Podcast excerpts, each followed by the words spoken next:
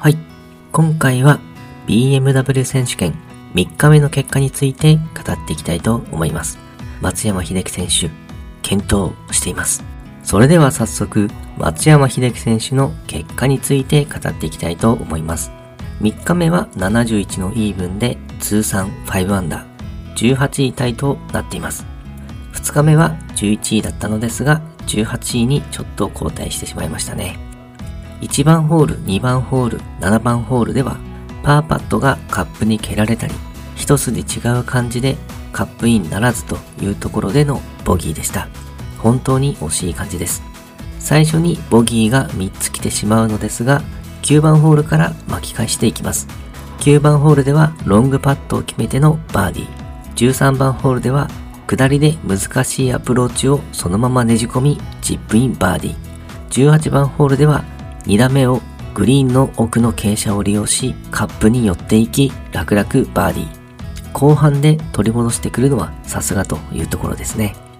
首の痛みについては、首はだいぶ良くなってきたけど、まだ怖いということらしいです。3日目も練習をせずに帰るということでした。首や手首の痛みが心配なところですが、ただ、プレーをしている姿を見せてくれるのは嬉しいですね。最終日のプレーも楽しみにしていきたいと思います。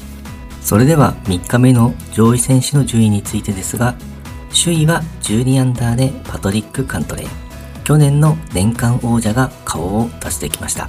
2年連続の年間王者は確かまだ誰も成し遂げていない気がします。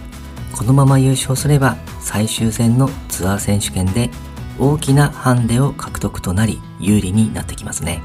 2位タイにザンダー・シャウフレ3日目は1イーグル、3バーディーとノーボギーのプレーで順位を上げてきました。4位タイにスコッティ・シェフラー、世界ランキング1位の選手ですね。上位をキープして優勝圏内にいますね。はい、今回は BMW 選手権3日目の結果について語ってみました。松山秀樹選手、痛みのある中、なんとか耐えたという感じでしょうか。あと残り18ホール、無事に完走してほしいです。ということで、今回もゴルフの話がたくさんできて大満足です。それではまた。